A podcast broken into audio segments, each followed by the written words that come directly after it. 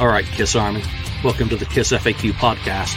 Thank you for giving us your time today and letting us into your head. I hope we don't do any damage. This is a Kiss related podcast by the board for the board. We hope that you enjoy.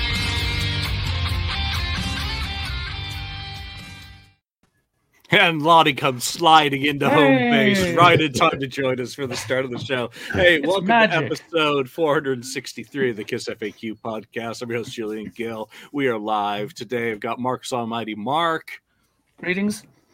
the aforementioned St. Louis Kiss Lonnie, What's up?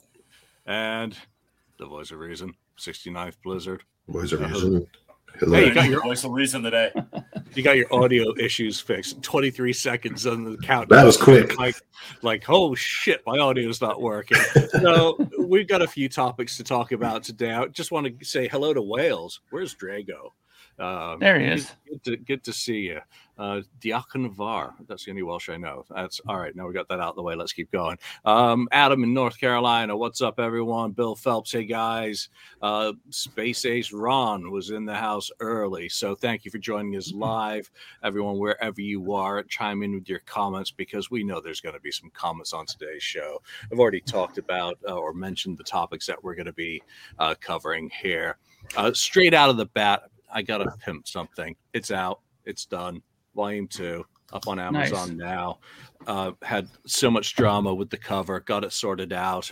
Finally managed to work the original cover that was previously used on the Atlanta 2017 hardcover. So um, was able to get it all sorted out again so that it was usable for this. And yeah, Eric Carr is photoshopped with his arm raised uh, into the back, but you know that's kind of what I wanted. Wanted a Bruce cover, couldn't get it.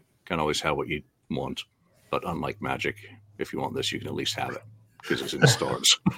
Wah, wah. Wah, wah. yeah, Mike Shoop, uh, Dan on guitar. Thanks for joining us. So, you know, as we go through today's topic, we want to start off with Ken's 40th anniversary. I threw three bootlegs out of the three shows that you went. One was shit quality, absolutely unlistenable. That was San Francisco. Um, Yeah. Universal City really sounded like it was a really fun gig. Did that pick Yeah. up kind of the excitement and the vibe? And when you think back to 40 years ago, what was your do you remember having a favorite show of the three that you attended? So for anyone who doesn't know Ken, he's going to tell you about his creature's adventure. Yes. It will. So yes, forty years ago, I was I saw Kiss three times. So the first time was in Irvine, uh, uh, the amphitheater there, and uh, I guess it's in Inglewood, tech, technically. I think. Yeah.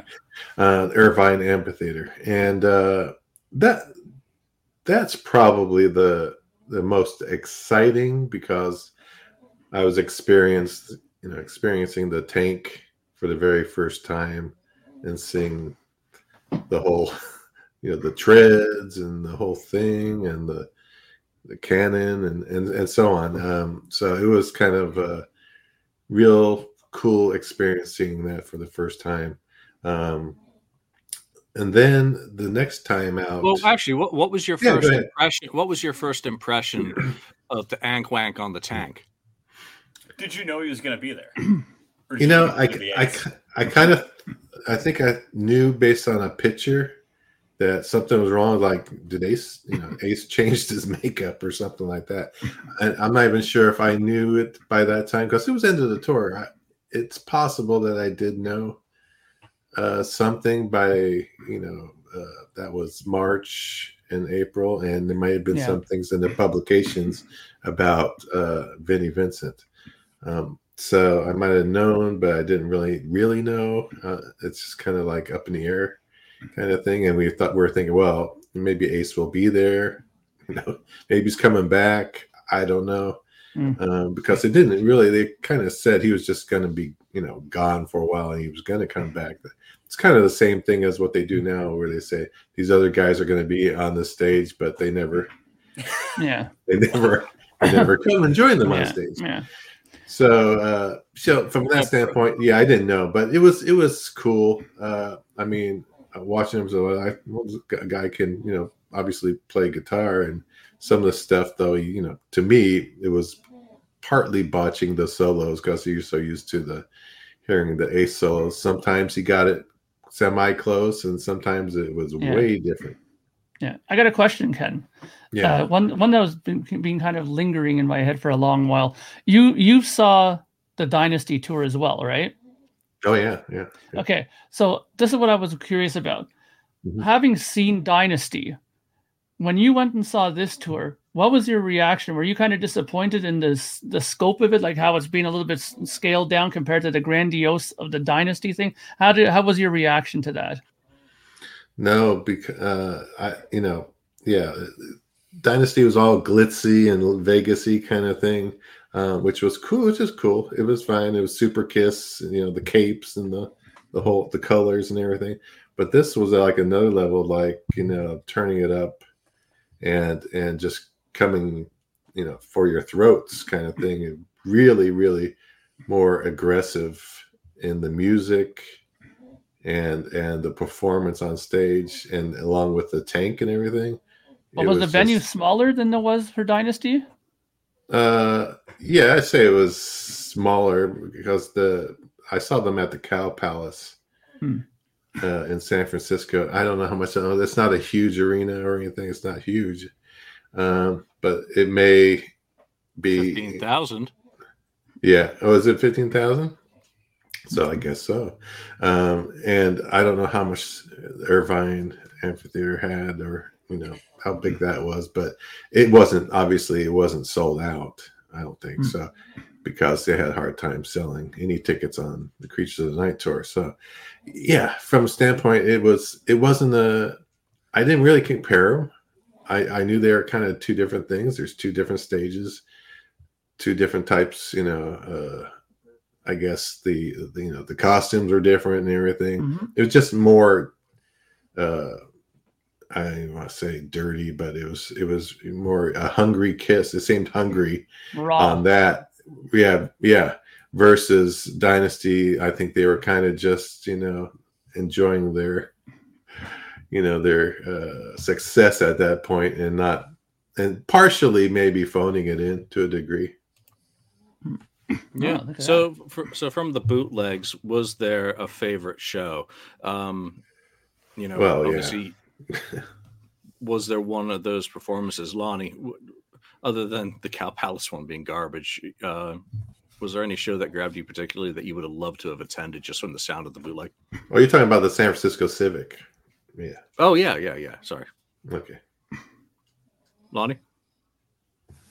I don't know. I mean, not necessarily from from the shows, but just listening to the three different ones and then listening to to what we got on creatures and just in general. Um, I, I've mentioned on the show many times how I was je- insanely jealous of Ken being able to see three creature shows, um, and listening to those this week and listening to what we got on creatures just just reiterates that fact. And I don't think there's a particular one in general that I wish I was at. I just wish I would have saw that incarnate that that version of the band. Um, very much so. Yep. No, that, that was my my takeaway. The Universal um, amphitheater show sounded the best, but I wouldn't care which show is at. If, you know, had I been able to see a creature show, I would have loved to have seen a creature show. Mark, Yeah, um, I really liked the Universal Amphitheater show. I, I thought that that one was uh, really out of all the ones I heard, and including even the sound, the early soundboards that leaked from Creatures, I found that the, they were much more gelled at this point. They they were very much, uh, to, you know, together. Even even Vinny's solos that they didn't seem to bother me nearly as much on the Universal Amphitheater show.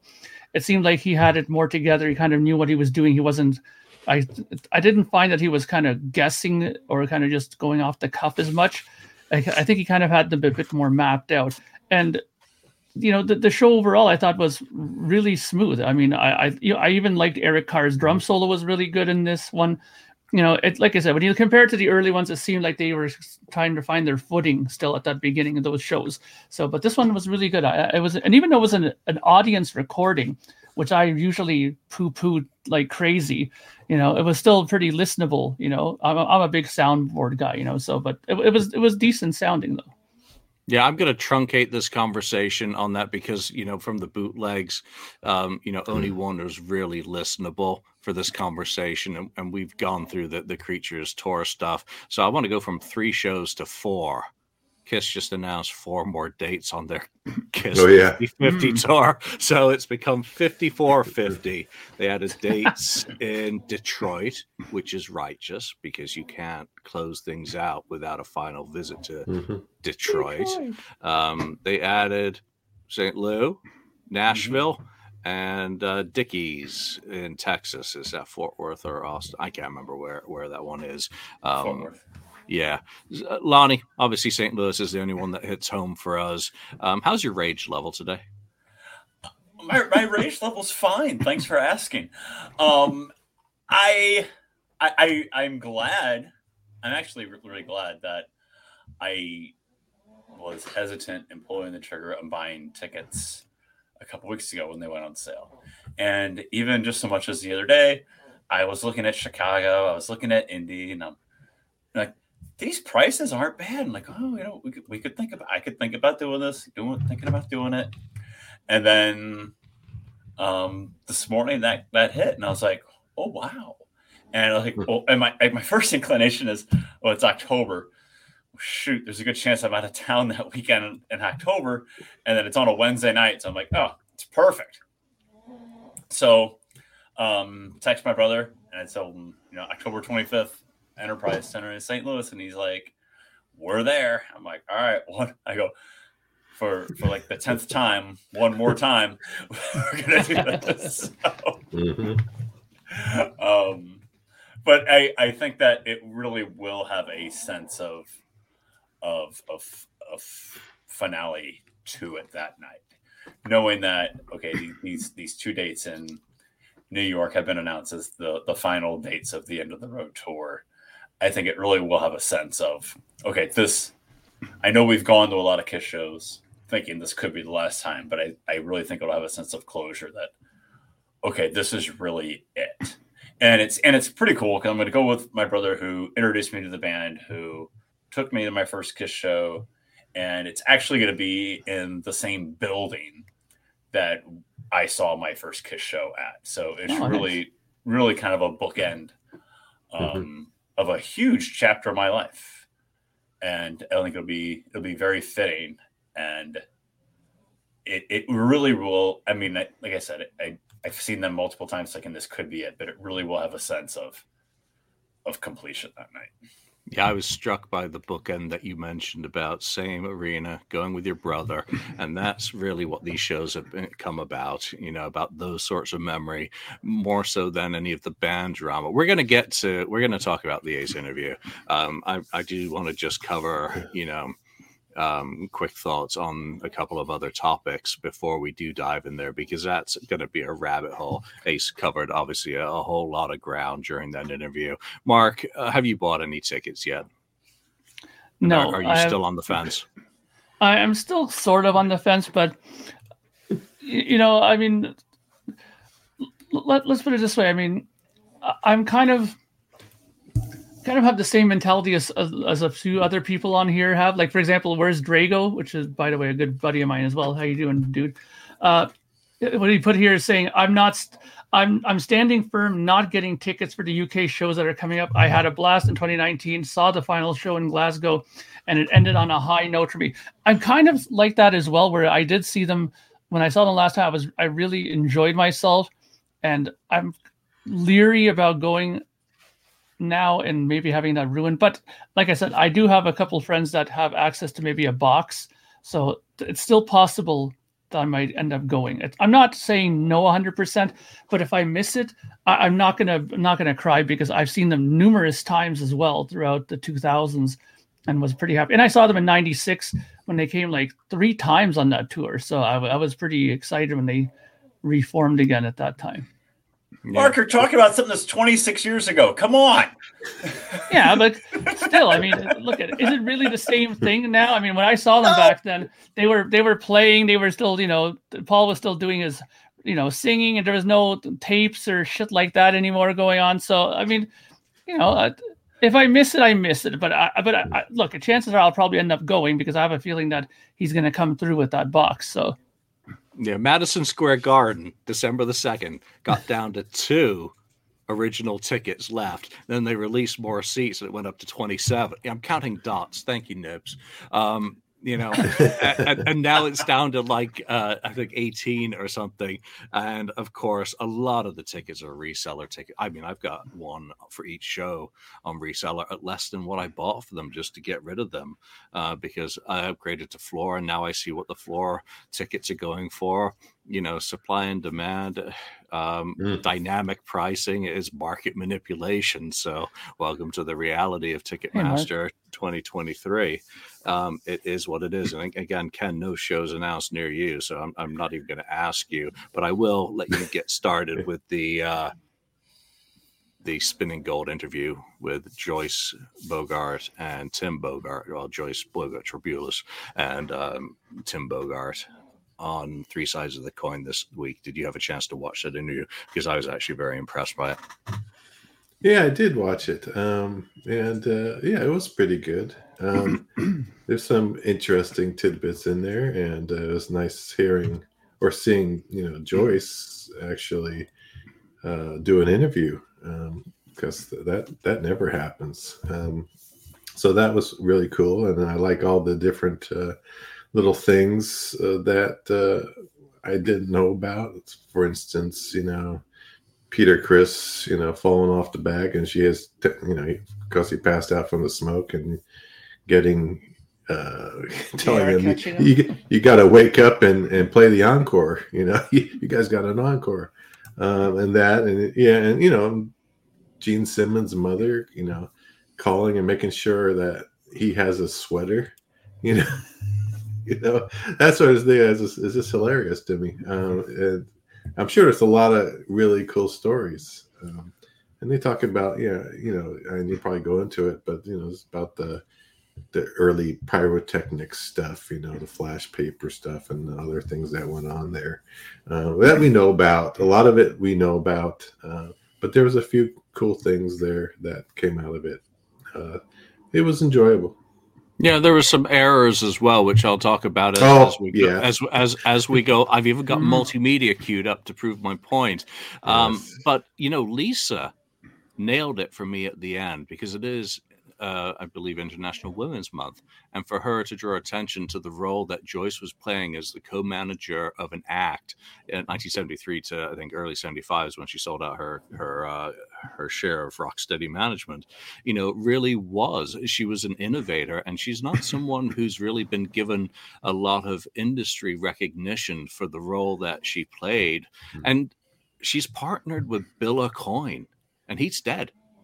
So we mm-hmm. get that firsthand yeah. voice from that period. We've heard a lot of the stories. You know, go back and read Nothing to Lose. Go back and see her interview segments in um, Beyond the the Makeup, or yeah, whatever whatever that documentary was called mm-hmm. in the early 2000s. And you know, so it's not like she's been completely silent. The, you know, the Nothing to Lose is very, um, you know, complete but it does keep some stories out of it that don't skew with and Paul's version of the narrative now. Lonnie, what did you kind of uh, take out of that? Because it seemed that Tim couldn't get a, a, a word in sideways. um, I'm not. I'm not gonna lie to you. I've I have not had a chance to watch it yet this week. I've um, been busy been a little busy. I am seeing the movie on Saturday, so I'm excited about you, that. You're a Kiss fan. Hmm. Wow. wow. I have not listened to it yet. Um, it's Thursday. It came out Tuesday. Pardon the hell out of me. Um, where are you see, where are you seeing spinning gold? Because it's not playing anywhere totally convenient for me. Really? In San Francisco, on my regular it's, cinema that I would go to, it's not going. It's not playing it. It's south of Market, which I'd rather you know get my toenails plucked really? uh, with a hammer than go down at a there. mall, fifteen minutes from my house. I like, yeah, I gotta go. um, I, I I don't. I think it. Unfortunately, unfortunately, I think it'll be similar to my Detroit Rock City um, viewing experience, or where I don't think there's going to be a whole lot of people in the theater besides me, um, Mm-hmm. because it's not. I, I I'm not seeing a lot of of press for it at all. I heard Oh. nothing here. So well, I mean, well, I- I- Victor I- Willis did his part today, or was it yesterday when he uh, took shots at it for leaving out the village people? Um, so yeah, got a little bit of press, and it was on three sides. I saw a TV commercial for it. Believe it or not, Did you really? we- That's I think it was on we ES- I think it was on ESPN Really? or something like that. Yeah, Huh. Hmm. Interesting. just All right, once. Mark, did you So watch give us some the interview? insights. I got nothing. Yeah, actually, I, I did watch it. Are you are you surprised look at that I you. did that I actually? I am surprised because I posted it on the FAQ and everyone was like, "I'm not watching them." You know, you're my favorite podcast, and yeah, Oh. we appre- we appreciate you know that other uh, podcast. you know uh, everything that you guys say about us, but it was Yeah. uh, I thought it was worthwhile watching whether Yeah. or not you like a podcast. like look at I, i'm not a big watcher of the podcast but whenever you have like a like a guest that i'm interested in then obviously i will tune in and check it out. And this was something that i was interested in because i was interested in the the history of it you know with joyce and bill starting it out. And you know they they made us by the end of the interview we, we knew what the name of that show was because they mentioned it about a, half a dozen times. Flip side flip side flip side flip side. It was they were you know hammering it home what the show was. And that's fine. I mean you know that was the start of everything, right? Wouldn't you Uh, love to see an episode of Flipside now that they've said it so Yeah. many times? Yeah, yeah, I'm sure. They- I mean, John Lennon on Flipside. yeah, I mean, look, I, I'm just saying that it was it was interesting, an interesting watch because, like we were talking about before we even started, like you said, there were some inaccuracies, and I'm not going to take the air out of your balloon. I'm not going to mention what it is. I'll let you talk about that. But you know, there were some interesting points in there that seemed to contradict some stuff that we should know about Kiss history. And I Mhm. found that kind of disturbing in one sense because, you know, if you're going to go and watch this film that's supposed to document the history of this label, if the people who were involved in it don't have the right information, how good is this thing going to be, or how accurate is it going to be? I mean, come on. I mean, if you could, if the people there can't get it right, then we're going to be in trouble here. But you know, I'm not going to jump to conclusions yet, and uh, I'm going to leave those little parts that were inaccurate to, to for Julian to let him talk about it. I didn't take notes to be perfectly honest, but what they did There's one for sure, about- you know. There is one, and I'm going to be playing some multimedia in a moment. Um, and for those folks who are watching, what were the things that jumped out as you as factually wrong or seemed awkward, or you know, what are your comments? Because this this show, when we do it live, is as much about the participants in the comments fields as it is about us, because we do love to pick on up on what you're talking uh, or what you're thinking as well. So my issue is the whole Beth story.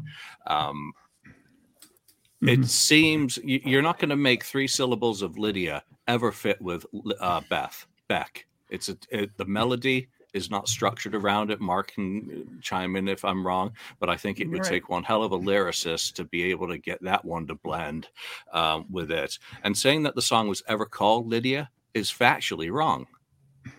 Um, it was written, and I, I've spoken with uh, Doc Penridge about this, you know, so firsthand information from one of the co-writers that it was written about Mike Brand's wife Becky, which is why it was called Beck Mhm. in 1971, and it may have been pitched.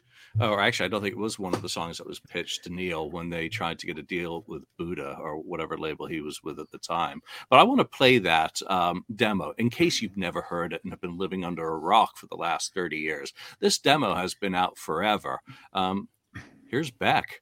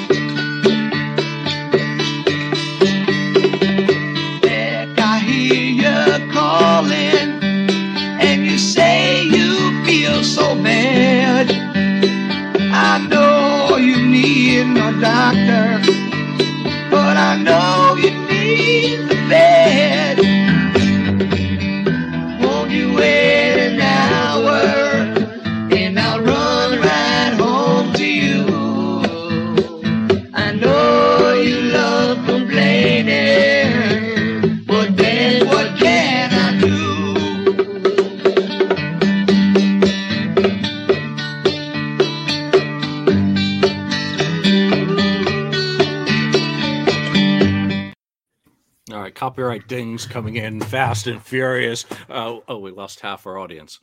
Um, yeah, so that that is Beck.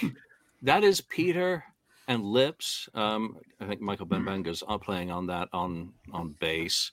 Uh, Stan Penridge on guitars. Um, Peter Criss on percussion and vocals. The melody lines all there. Yeah, there's some Bob Ezrin magic that went, but Bob, it wouldn't take a rocket scientist to transpose that onto piano. It's not like Bob Ezrin mm-hmm. did anything spectacular. He probably helped with the lyrics, you know, to refine it and took it to the next level. And he certainly, there is no, Mark will not even deny that he elevated that about as far as that very simple song could be taken. Is that a fair statement, Mark? Please say yes. Well, yeah, yeah, I, yeah. I, I- I'd say it, it is. I mean, obviously, I'm not gonna. No matter how much of my love of Bob Ezrin, you know, would make me kind of say no, but it, it, he obviously did take that song from, you know, very basic demo to a grandiose, you know, superstar single that the song became. Yeah, and and yeah, it took Ezrin to make it magical and to make it the hit that took Kiss from you know rock stars to superstars. Lonnie, You know, real quick, just listening to that, I I had to pull up the track listing for Destroyer 45th anniversary. And I'm like, that was not on there. And it is such a shame that that is not on there because it is hmm. such a telling part of that album of how that where that song came from and how that song was was massaged and made into the version that became such a huge hit for the band.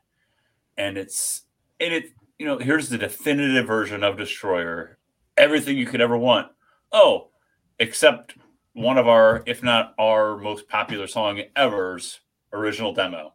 Still a sore spot. Still the sore It's- spot. They didn't want to pay Terrible. for it. it's That's well it. you know they don't. Yeah, they don't own that. well and I, and I get it ken i it's rent so why would they want to pay for it Because if they want to use it, sorry they got to pay for it.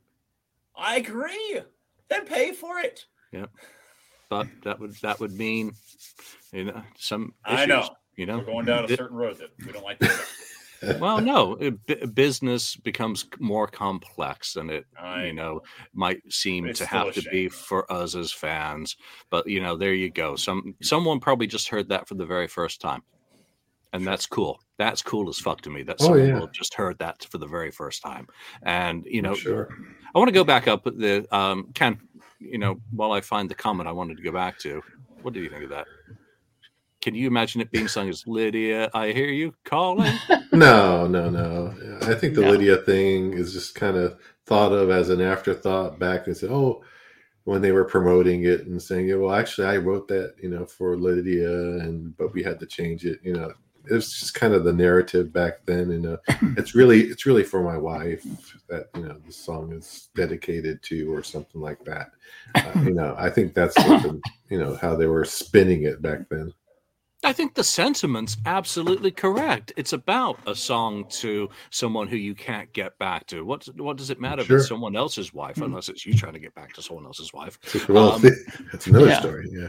But then again, Yeah. that's still that's still the same sentiment. So you know, I- I I don't think that trying to inject that part into it. I think when you then combine the two stories, you know, clearly that stuff that was mentioned was, you know, creative license, and I I thought it was fascinating about the story about Neil Bogart's first wife, Elizabeth Weiss, whose nickname Hmm. was Beth, who was getting divorced. They divorced in September 1975, and Neil didn't marry Joyce until I think May of 76. So it does, uh, again, fit into the story. And Joyce have, had, of course, sold out her steady, uh, her share of Rocksteady. It has been suggested by some of those, Kenny Kerner, um, that she was passing information to Neil Bogart, which is what Mhm. ended up resulted in them getting shit canned as Casablanca's house producer. So there's much more to the story and bias and angles that come into it. Mark, Yeah, I mean, it, it is it is interesting that whole uh, interview with them because the, the one thing, and I, look, at I, I I think I know enough about Kiss history to you know talk about this sort of stuff. But again, some of the stuff, do we really know the ins and outs of it? I'm I'm curious, for example, about the part where they were talking about uh, that they mentioned that it wasn't Kiss that saved Casablanca. They said it was that it was the disco stuff that saved Casablanca Records. Now, now, from what I've always read, they were always saying that live was the thing that saved Casablanca Records from going under, but they were talking hard and heavy about the fact that no, no, no, it was the disco stuff that took uh, Casablanca out from the depths of the, the, the debt there. Mm. I mean, is that another inaccuracy? No, uh, and I think Joyce uh, mentioned it absolutely how I perceive it. And again, I wasn't there. I was wearing diapers and smearing food over tables at that point. Um, you know that the three parliaments, um, Donna Summer yeah, probably. and Kiss, all started hitting around the same time. Mhm. So out of famine came a feast of success. Don't forget, Donna Summer had been on Oasis Records in 75 for the first album um, that come directly from Munich. So they all, Parliament had a super strong um, regional following, much like Kiss and Aerosmith in their early days. They were very regional based. I want to go through some of these other comments. Uh, where's Drago? Um, can an unreleased demo be copyrighted? Absolutely. The moment you uh, basically create something, you own copyright on it. However, official recognition and getting the certificate comes in very handy, as I well know from my experience. Um, where was the other one? Um, just going back to, to these. Um, so we, we've kind of covered this. They they took uh, where's where I go again? They took things out of linear history in order to make the movie work. Artistic license. Mm. So it may be um, a little bit uncomfortable for those of us who always look for errors. But I'm going to go in and you know if I find a cinema and watch that movie as a story, as Tim has suggested is the right way to handle it because he had to shift things around to make it work as a story. So I'll, I'll give the artist his uh, leeway on that. Uh, I don't know how to say your name, uh, Terj. Um, going back to the Bob Kulick thing, yeah, um, yeah, that that was clearly wrong. And I posted a funny thing that I dug up from a 1976 Circus magazine where Bob Ezrin states in 76 that he'd gotten paid for doing work Oh, on yeah, I Alive that. as well. And that was just me being a dick because I happened to just find that. Um, That's going back- through some more of these comments. Yeah, we're going to get to Ace, guys. We are, I promise you, that is very much Little next tease. up. Uh, but it wasn't Paul that vetoed it. It was Alex that vetoed um, Peter Yeah. using the block, and they did do extensive rehearsals with the wood block. And God, it did not work as well as the demo. So it, it was the right idea to, um, you know, shit can that. All right, let's keep going. Anyone else with any final comments on? The only other thing is, I read something recently about that the Beth too, and you know, Lydia did con- contribute one one of the lyrics in there, one of the lines. So, um, and and they used it. So, and maybe there's some confusion with about Lydia that it was written for Lydia, but she was kind of semi involved because she actually contributed a line in the song. You know, You know, and, and I'm not going to take anything away from Lydia. She wrote Peter's note for the Alive inner cover. yeah, Yeah. you know, because his handwriting wasn't as nice as you know that was for Mhm. use in that manner. The, that I, the, did you see that those were getting sold in auction? yes, They got I did. they got they got pulled. So Well, they did. Huh? yeah, they got yanked. Be interesting to see if there's a story on that. Yeah. All right. Let's see. Uh Wow. Yes, yes, yes, yes. That's too funny. I know you want me to write you one, Charles. I know. Ooh. Yep. And of course, where's Drago? this guy knows a lot about Casablanca, by the way. Yes. That- that- um, all right, so let's get to the ace thing. Yes. You're right. Absolutely. That that's I was watching Chris Zinzak posted a bunch of crib notes about what Ace was saying in his interview on Eddie Trunk yesterday. And I think, first of all, I would like to say this. I'm really glad Ace called Paul out for that bullshit piss comment. Yeah. I think anything that Paul does to denigrate the originals and the originals lineup is unacceptable. That is the music that is being played and copied uh, by Tommy nearly note for note and Eric eh, somewhat to this day. Mhm. It is the core of the band's music. It took those four original misfits together to create the magic that we're still celebrating today. So he's taken Paul has taken shots at Ace and Peter for a good decade, and they've got more and more kind of vicious. So finally, someone has responded. Um, initial thoughts, Lonnie? I think it's great for Ace taking a shot back for for you know taking that jab in the face and counter punching. Um, I he he went off the rails several times in that interview, and and Eddie kept Eddie kept trying to to reel him back in a little bit, and then he would, and then he'd go off on a tangent a little bit, and Eddie'd bring him back in. But you know, Gene and Paul get a lot more press and do a lot more interviews than Ace Frehley does. And Ace got in front of a microphone with a national audience on satellite radio and and was able to counterpunch a little bit back to, to Gene and Paul. And you know, and, and, and good for him. When, when someone talks bad about me or someone says something about me that I don't like, well, You have Joe Adele beat him up. well, yeah, cause, yeah, because he's twice my size, and and and I don't. My boss tells me all the time, we don't take shit from anybody, and, and good for Ace because you know what, Ace isn't going to take shit from anybody either. So, you know, and, and, and to Julian's point too, it's just an old act. It's an old, tired act of every chance we get to minimize what Ace and Peter meant to the success of the band.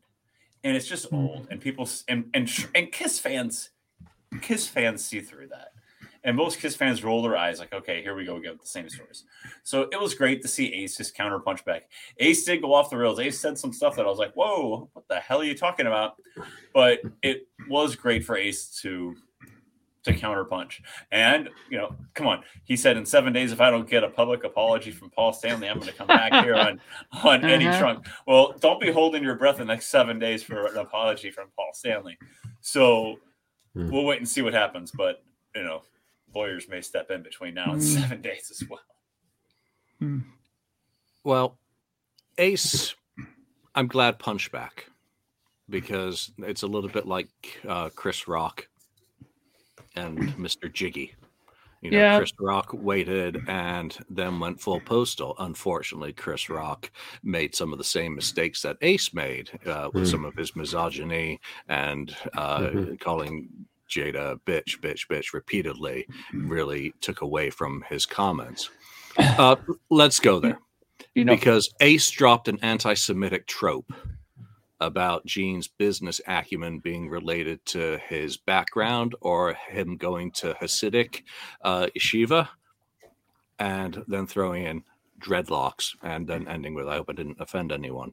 And that unfortunately is just one of those anti-Semitic tropes. I've called them out on the mm. FAQ. I'm calling them mm. out here. That needs an apology. That's simply not acceptable. I, I know some of the tiki torch burners uh, disagree with me, and that's perfectly fine. Um, everyone do what's right for you. But I thought that was unfortunate because it really took away from a lot of what else he was saying throughout there, where he was sticking up for himself and Peter and also making it very clear that he'll do anything for a buck. It's all about the money. He Yeah. made that clear. A lot of money. Yeah. Deep pockets. Well- yeah. That was that was tough to. I mean, uh, kind of listen to. I mean, he just kind of when he went off the rails. Uh, but it all started, and I don't know how this got back to. Someone must have told Ace about the piss comment from Paul, and I don't know why even Paul said it because you know what it's it's a you know to to me it's it's also taking a stab at the the Kiss fans, uh, the the Kiss fans from the original lineup, um, saying something like that. It's the same thing as when they you know feeling you get when they say on Kiss Unmasked. You know, I still say they stink. I don't get it. I don't get them putting a, a middle finger on the back of a Kiss Kiss Army jacket. You know, or even in the in the concert uh, of Revenge where they do the middle finger thing. So I, you know, I just don't understand what the point is, and and you know, Paul, you know, I he he just can't stop denigrating the original, you know, guys, Ace and and uh and Peter, and you know, if if Gene was in the band, he'd probably take a shot at him too. Though John, you know, again, Gene's also guilty of saying the stuff about drugs and stuff and and so on and alcoholism. But I do think Ace was on the right track for a while with you know asking for a, an apology. Um and uh though I again I don't know if he'll get an apology unless maybe there is something in this manuscript that that he says a hundred Manuscript, that yeah. that a that Paul is worried box. about that he that Paul maybe is like oh wait a minute he- he might actually say something you know oh, No, and, please. and, and then if, but I, what is this manuscript I don't know please don't tell me you believe that. entails that he has a manuscript I Please think he don't may tell me that have you honestly he- he he may have a notebook He most stuff. certainly will have the dirt that certain band members do not want out. He as knows much as stuff. he Okay, but he doesn't have a drummer. guarantee there's 120 stuff page manuscript. Okay, the guy can hardly write 10 pages, let in a alone safe deposit box he said It doesn't take 10 not. pages to take a story that's got 10 words. He Yeah, didn't write still, those of no regrets anyway. I mean, he, Exactly. exactly. telling stories and it's someone transposing it for him. But I 100% believe that there were things in the original version of No Regrets, and they said, uh, "No, we're not going to put that in there. We don't want to get sued. We're not going to put that in." Well, there. okay, so I guarantee there's stuff out there. look, the, the, the thing with I, when I listen to it, I I agree with the with the point that he's been he's been knocked around quite a bit throughout the years by Paul and Gene, and obviously you know it's just only natural someone's going to come back and you know or he's going to come back and retaliate on it, which which makes sense to me. But the problem with Ace is that he he he did it he did a good thing. He's he he took care of himself. He he you know he got out what he wanted to say. But then after that, the man doesn't know when to shut up. That's the whole problem with Ace. He doesn't know when to zip that mouth of his and you know get back to some you know normal discussions and stuff. He could have talked about his record a bit more. He could have talked about no, but he went out down these insane discussion points like like the whole Jeff Beck thing made me laugh. Like you know, oh Jeff Beck is a lot like me. You know, like no, Oh, you're he's not, Any, not. you're not anywhere like Jeff Beck. You don't even have one tenth the, the, sorry, the skill sorry, level. dude. You're you're. I, I love Ace. I love Yeah. Kiss, but he's a couple floors down. yeah, you don't have one tenth the skill level of Jeff Beck. Okay, and, and that's absolutely ridiculous that he would say shit like that on there. Uh, you know, Uh, look, I love Ace too, and people are going to say, "Oh, this guy doesn't like you know Ace," but I do like Ace. But it's just when when people say stuff like this, it's just absolutely unbelievable. You know, It- like the money thing i understand that he wants you know to be paid properly to go in there but the man just kept going on and a, a big amount of money a bucket load of money. Okay we got the point dude. I mean and lots of people in the the the, the comment section here have said it too. When eddie trunk starts getting uncomfortable with him on his own show you know that the man's getting off the rails a bit here okay? Like he's his biggest supporter and even he was trying to get, cut him off and say okay it's time to go ace you know? And he still kept going on and still kept going on with stuff. It's like god man like what you hear he's just digging a bigger hole and I, I can already see paul and gene like rubbing their hands in anticipation. Wow he's really he's really digging a big hole for himself in this interview you know because he is i mean any way you look at it the guy the guy comes across looking a little toot toot, you know after that interview you know Well, how how do they respond? Because I've always felt that feeding Paul negativity, and I- I'm going to focus on Paul in particular, Mhm. um, is a waste of time because that's what a bully wants. He wants you to go down to his level in the sewer because then he's won. He's gotten you to respond. And yeah, all these continuous jabs at the originals are tiresome. But I do feel strongly that even giving Paul oxygen for them um, are, are just pointless. They were never going to have Ace and Peter there for the last show. L- look, Ace has, has not had a co- proper contact. A proper contact means that Doc McGee gets on the phone with an offer for them, and with and that's a starting point. Ace, hundred thou to come up on stage at Madison Square Garden or whatever. I mean, it doesn't sound like that'll do uh, for Ace because he wants a trunk full of money. Um, you know, it, it's it's embarrassing to now get back into this back and forth between these guys because there is a no win. The, I know people love a train wreck. I know people love to rubberneck. Uh, you know, when you go by a, an ambulance or something, ooh, what's going on over there? It's human nature. But you know, it's Eddie could have done a better job. And for him to have the audacity to say all members are welcome to come on my show. Eddie, no one's going to go on your fucking show. Paul Stanley is not going to go on Eddie Trunk. I, I mean, you're you're outside the aura. You're it's done. You don't get back in. And Paul, know, won't, you- Paul won't allow Gene to get on the show too, because remember there was that time Gene was going to be on the show, and something happened, and Paul told him, "You know, no, you're not going on that show."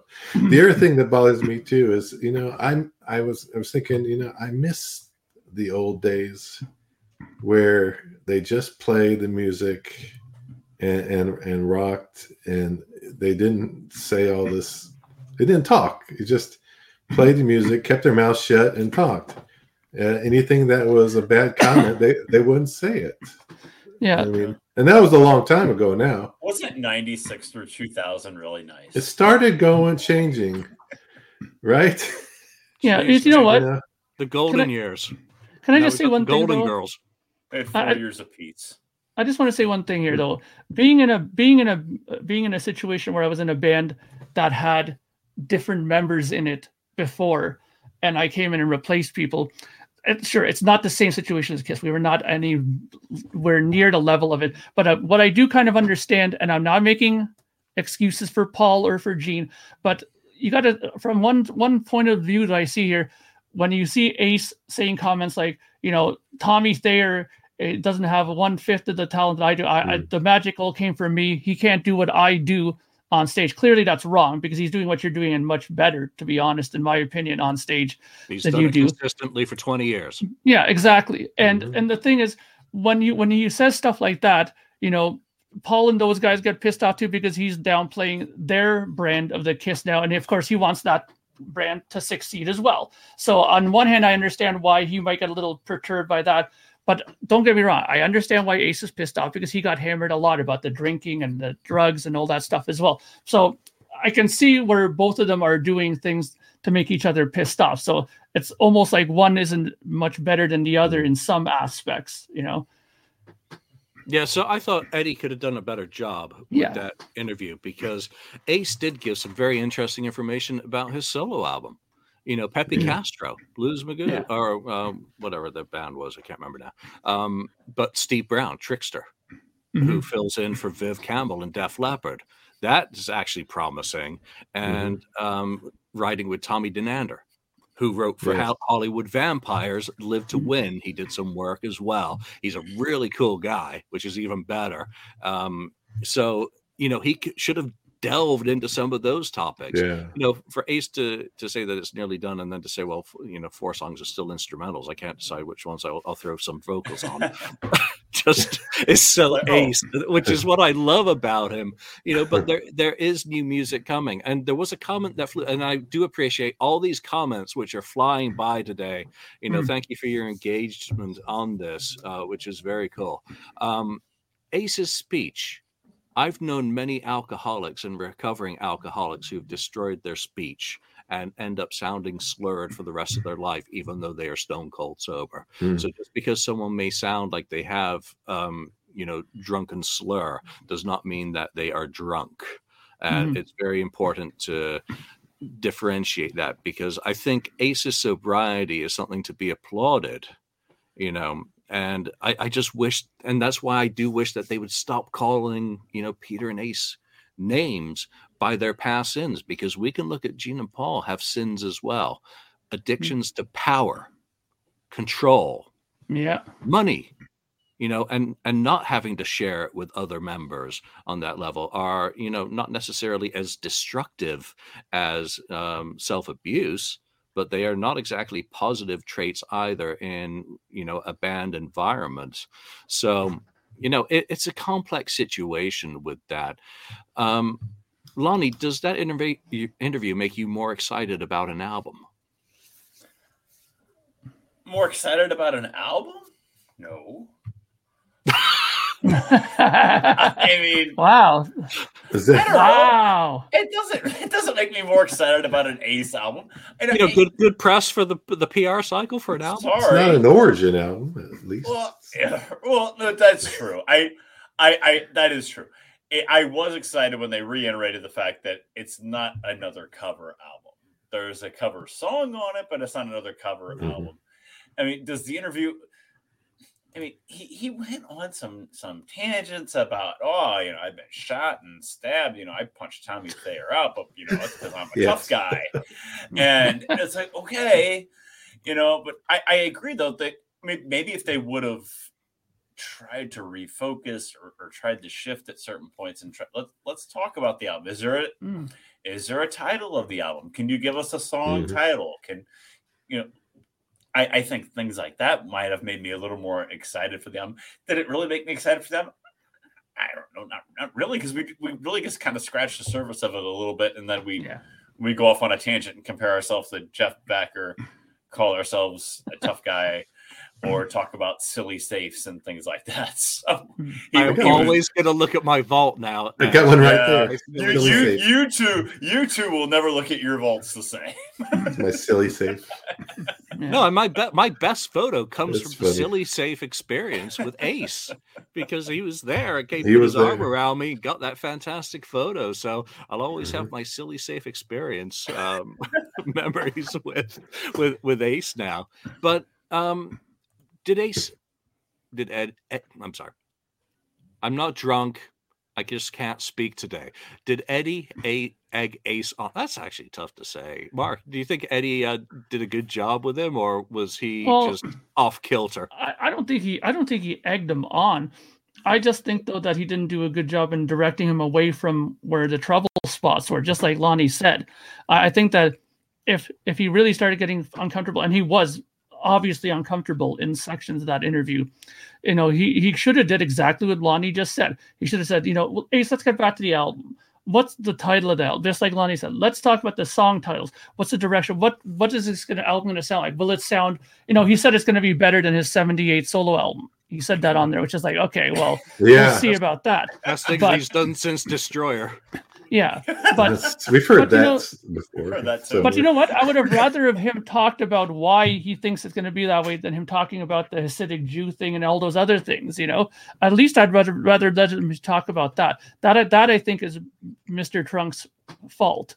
You know, he should have directed it. He's the guy who does the interview. You know, Ju- Julian, you've done lots of interviews interviews yourself. I'm sure that if you were in charge of that, you would have probably tried to steer it in different ways as well to get out of that. You know, Oh discussion. yeah. yeah, exactly. Yeah, so yeah. why he didn't do that? And somebody up here posted that in in in Eddie's defense, he was only expecting to do a 10 minute interview with them. Well, what does that say about Eddie's control of his show? If he was only expecting to do 10 minutes with them and he let it balloon to 40 minutes, then clearly he's not in very good control of his show. When Yeah, is he- when has Ace ever been able to say something in ten minutes? Can't- Yeah, he, he even Ace even had the time to to bring up Vinnie Vincent out of nowhere. Yeah, and he was And he it- was and it- nice. yeah. He was nothing. Yeah. Nothing against old women. He said. yeah, nothing is those old old old, old ladies. Yeah, but does is is that a wolf whistle to transphobia? I mean, Uh, I, I'm yeah. not gonna. I, so. I I can't live my life Yeah, being uh, so, so. politically correct because I wouldn't be able to keep track of what I'm not allowed to be make fun of or be offended of. And the But fight I didn't take that that way. And the fight with the the thing about the punch of Tommy Thayer is like it's like yeah I sucker punched Tommy Thayer is probably what it was. Yeah, but and then there you go. He He tried punched to he- him out, is what he said. Uh, But there Yeah, you go. He, he tries to belittle him him. as well. Not only did, did Ace did that with the you know he got me my sandwiches, but Peter Criss did that too, saying he goes that Tommy Thayer used to get me my plate of spaghetti all the time. Like Yes. what but is the, what is what is Ace more mad at? Is he more mad at piss or is he mad at not getting paid? Because Uh. I, I thought it was a line of absolute cobblers, and someone did mention this in the chat, um, in the comments that you know Ace didn't treat Richie Scarlett very well, firing him uh, a pretty bad time, and I believe he owed um, John Regan what, 70,000 was it? And Mhm. how many Yeah. other people have, you know, given him things? Um, you know, so it seemed to be pot kettle black Mhm. from a financial point of view that there seemed to be a lot of anger that that call has not come that the 50-50 dates are announced and there's no sign of it happening I, I mean i think we said it at the beginning of the end of the road that it would be something that they would dangle like a carrot to keep us going to the shows throughout the tour not realizing that the tour was going to take so long because of a pandemic Mhm. yeah. Now Yeah. Is that comment correct about the shows both being sold out? Because I think somebody said that they weren't sold out. what madison square garden Yeah. They're is not. most certainly not sold out. You can go on Ticketmaster not. right now and buy tickets directly from Ticketmaster, not resellers. There you Yeah, go. It's Ace Ace No. is back in '77. that's, Yeah. what- that's when They're it was both sold out. and it's because of me that they're that they're being sold out. You know, because they've people are been- expecting him. How many times have they been to the New York area over the last five years? Oh, so I mean, uh, two nights at Madison Square Garden, they'll sell out, and you know I don't doubt they'll be absolutely packed. But some of those ticket Sure. prices, you know, resellers are going to take a bath on. Um, let's get back to some of these comments, Mm-hmm. um, because you know, Mark Arnold, that is, uh, Eddie and Ace are buddies. Eddie knows Ace is going to be good for his ratings, but Eddie also knows Ace well enough that his uh, alarm should have been going off. Yeah. His his, his radar was lacking um, yesterday. I mean, part of being a, a good interviewer is not letting your interviewee walk into that territory on Mhm. the air. It's not Yeah. like you're recording a podcast episode um, where you can edit shit out after the fact before it goes on the air. You're live, and Mhm. you you, you got to be full battle station. So let's go back to some of these. Yeah, yeah. He exactly. mentioned her. It's Yeah, crazy. he said he My- said my crazy. crazy girlfriend to San Diego. My crazy ex girlfriend. Yeah. But where do we go from here? What what do you think is going to be Paul and or Gene or Kiss organization's response to this, Lonnie? it might. I think there'll be a rebuttal. I don't. I don't. I don't think there will be a public apology from from Paul Stanley about a comment he made on the Howard Stern show, referencing the Rock and Roll Hall of Fame, which was almost nine years ago at this point. I don't think Paul Paul is who Paul is, and I don't. I one thousand percent do not see Paul making a public apology. Oh, I'm sorry, Ace. I shouldn't have said that. That's not going to happen. Um, at the same time, I I, I don't know if I really see Ace coming back on Eddie Trunk next next Wednesday, but He should. who who knows? Why not? You know, why not? Um, maybe, maybe, maybe he gets Peter to come on next Wednesday. No, I'm, I'm I'm I'm pretty sure that Ace will be back on Eddie Trunk next week in damage control mode. Oh, He'll, really? he'll be apology, yeah, apologizing probably for some of the comments he made. Ace, you're welcome to come on this podcast. You, you know, Anytime. uh, Or I, I'm sure Mike Brun would have you as well if you don't want to come on this one. Well, you know, I, I I I think that the smartest thing for Paul and Gene to do would be to say nothing, Bec- and of course that's not going to happen. But I, I think that it would be the wisest thing to do because it, it'll just make him look, you know, like like the nut, and, and them not saying anything will just make the, make it appear like they're trying to take the high road and just get stay away from the comments. But you know, Gene, he, he can't resist. He'll probably put something on Twitter in response to it or something. I can kind of see that. I mean, isn't that his preferred way of responding to Twitter? Oh Gene? Yeah. I don't know. He's still blocking me. Yeah, I think he's still on Twitter. He, he I puts don't know. stuff Gene mentioned today about going back to Dubai, Ken. Oh, Oh, saw- there you go. Look at that. I saw that. It's like, why? Why is he even mentioning Dubai? Is he like He says? South America, sticking Europe, it to us. Canada, Australia, Dubai, and USA. Here we come. They're not One going. I don't time. think they're going back to Dubai. In It's not on their cities we missed. In cities we missed? Hmm, I don't think so. Get ready for another platinum and platinum package deal there. August and October, or August and September, pardon me, um, are open. Um, you know, I, I don't care if they add dates. Add as many dates as you want, guys. You know, anywhere I yeah, have buy, you can buy it. new T-shirts. So that'll still sell, you know, where you can still sell, you know. So it, it doesn't matter to me. But Ken, what do you think happens with Ace? What do I think happens with Ace? Yeah, what's a, what's Ace's next uh next play? Um He may come back. He may. I mean, on the trunk show, he may, you know, make an apology and then hopefully just talk about his record only. Um, I don't think he's gonna. I don't think Paul's gonna uh, obviously, um, you know, say sorry. So I, and I don't think Ace is gonna bring bring any dirt out because maybe behind the scenes he may be he, may get threatened about some other stuff from the Kiss uh, camp side of things. So I I just think he might try to lay low also and just let it, you know, try to make it. Hopefully, it goes away, you know, with time, that sort of thing. Yeah, yeah. But Yeah. uh, we'll wait. We'll wait seven days. Well, it's not seven days anymore, but uh, less than a week, and we'll see if uh, what, anything happens in that time period. you said Dubai, Ken. Maybe Hmm. Dubai. Well, maybe Ace can go to go to Dubai. You know, I don't know. Maybe maybe Ace knows the real reason why Dubai never came out. Hmm. Hmm. Share that information, Ace. Inquiring minds would Hmm. love to know that. Ken would love to know that. Yeah, Yeah, but I, I don't I don't really I care. would love to know.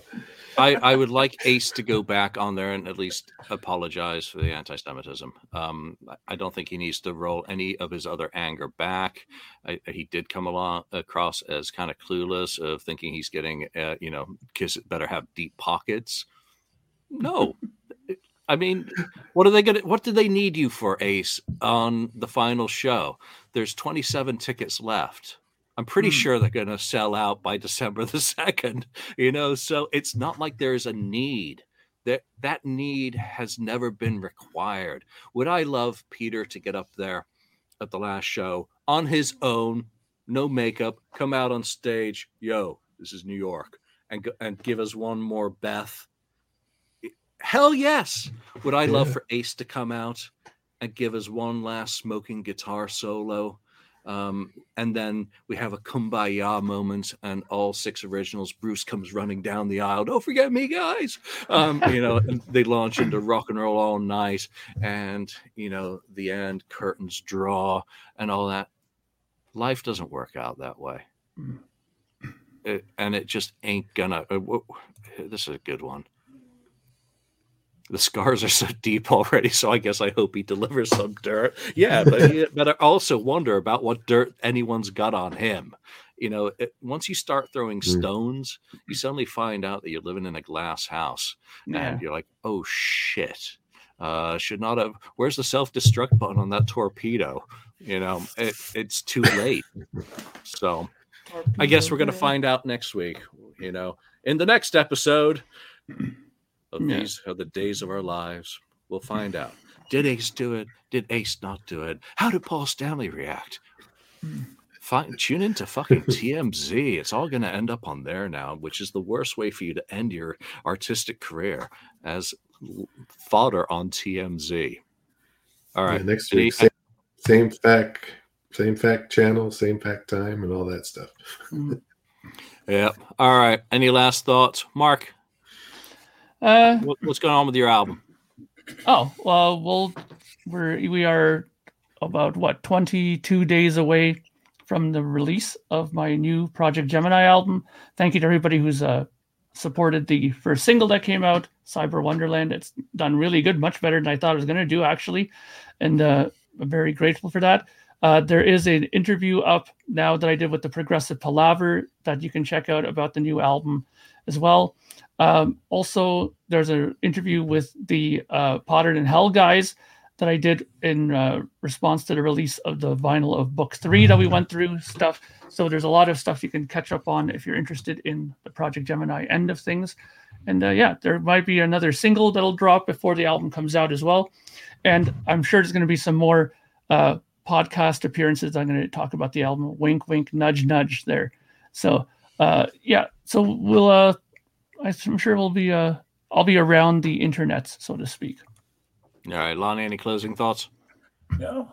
Um, looking forward to the final 54 shows, I guess, and and getting tickets to see Kiss one more time. It's exciting. You know, I was pretty fired up. I I had um talked on the show several times that I kind of had some closure about you know that this is that I'd seen him for the last time, and to get that opportunity four years later, one more time, it's it's actually pretty cool. So I'm excited mm-hmm. about it.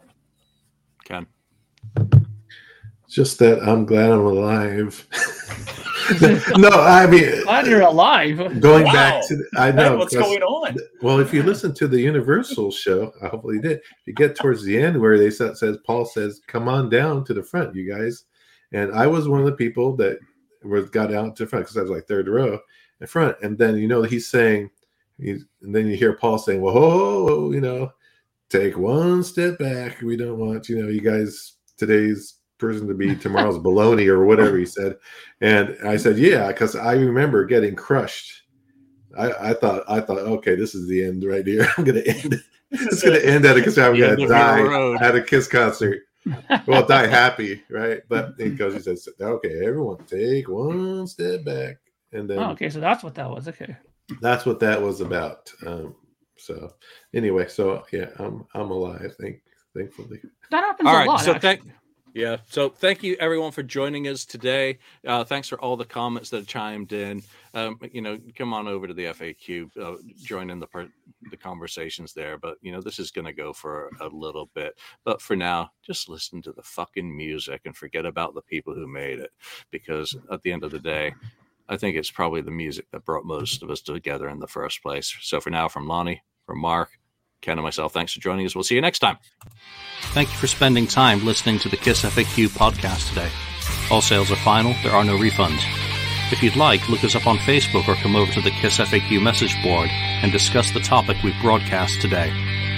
Don't forget to rate us on iTunes, Spreaker, or wherever you've listened to the show. We hope you'll join us again. Silly safe.